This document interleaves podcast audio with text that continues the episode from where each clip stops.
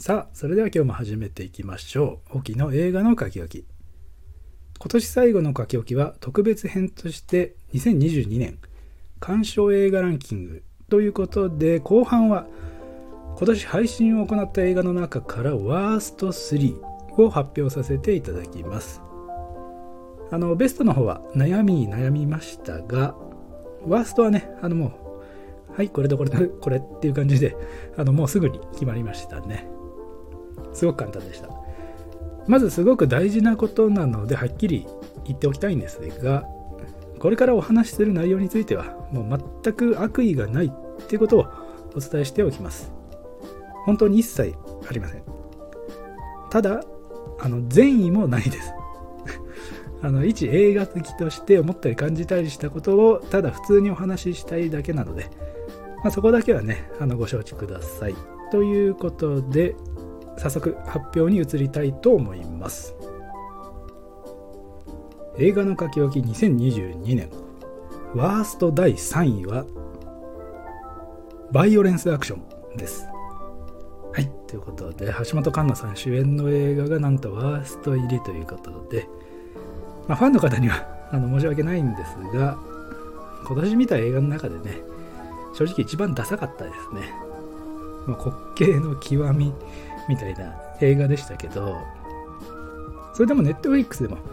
あの結構長い間視聴ランキングで1位だったので、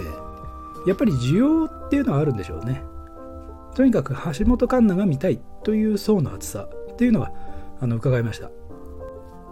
それでちょっと話それるんですが、なんかこれから公開される別の映画、なんかタイトルもよくわからないんですが、それでも非常によく似たピンク色のかつらをかぶって演じてらっしゃるのをなんかちらっと見たんですがあの事務所とかあの仕事決めてる人あの大丈夫ですかね？あの正気かとあの産地を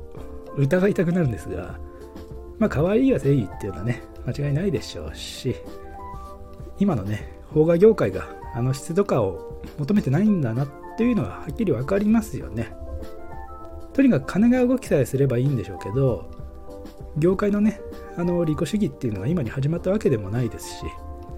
まあ、それでもよくね、これで成り立ってるなと、あのいい意味であの驚きを隠せない部分もありますが、来年もね、そんな邦画界隈に期待していきましょう。ということで、次は第2位の発表です。映画の書き置き2022年。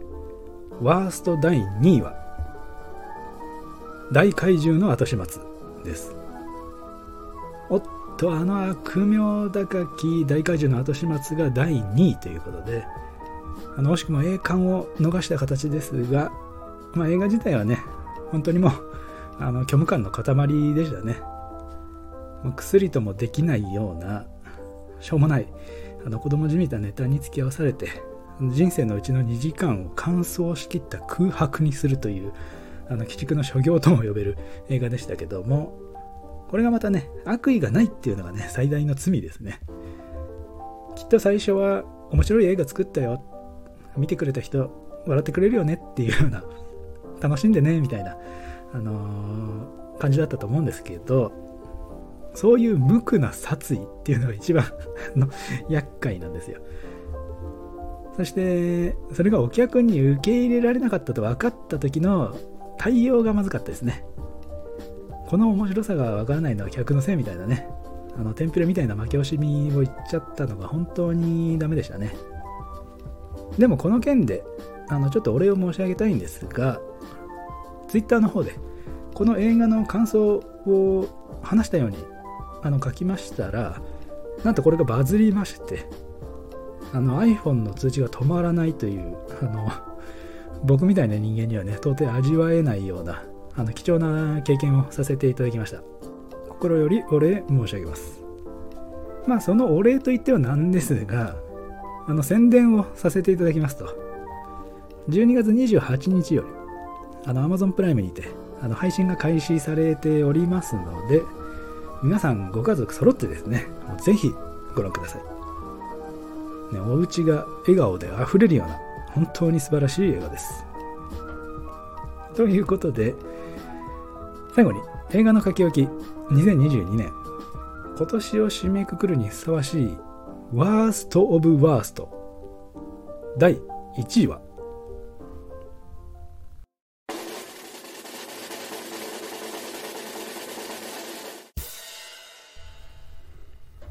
太陽とボレロです。水谷豊監督おめでとうございます。もう僕の中では文句なしの一等賞ですから。まあ、これはキャストをね、あの、聞いていただいている方は、あの、なんとなくお察しだったと思いますが、唯一のね、あの3本構成で投稿してまして、あの時まだあの収録の編集をしていなくてですね、あの各アプリの収録機能で、の別々に収録してアップロードするという、あの極めて効率が悪い、あのバカみたいなことをやってまして、だから最低でもね、あの計1時間ぐらいかな。この太陽とボレロの文句をですね、同じ文句を一人で怒りながら喋ってたんですが、この撮り直しっていう機能がなかったので、もう噛んだりしたら一から撮り直してたんですが、またその都度怒りが再燃してくるんですよね。あの常にフレッシュな怒りであの収録に当たっていたのをよく覚えています。ただありがたいことにアナリティクスを見ても今年一番再生数が多かったのはこの「太陽とボレロ」の回なんですよねまあいきなり3本もね投稿されていて何事かなと思って聞いてくださった方があの多かったかと思いますが、まあ、この場を借りてあの水谷監督にはお礼を申し上げたいと思います。まあ一応振り返ってみますかね。なんか人の失敗を蒸し返すようであの大変恐縮なのですがまあ今思い返しても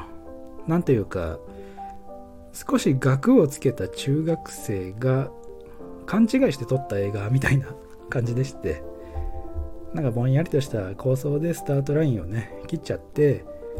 場当たり的にあの感性に任せて舵を切ってたらなんか気づいたらめちゃくちゃになっちゃったみたいな感じですかね。やっぱり一つの作品としてアウトルックができてないとああなっちゃうのかなと。もしかしたらあの脚本も出来上がってない状態であのクランクインした恐れがあったのではとねあの邪推したくなりますが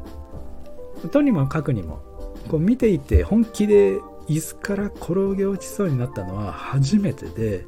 もう本当に大げさじゃなくてもう体がガクッと傾いたところで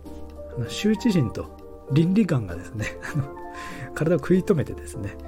なんとか転げ落ちるのをあの回避したんですよね、まあ、お客さん少なかったらね間違いなく転げ落ちてたと思います。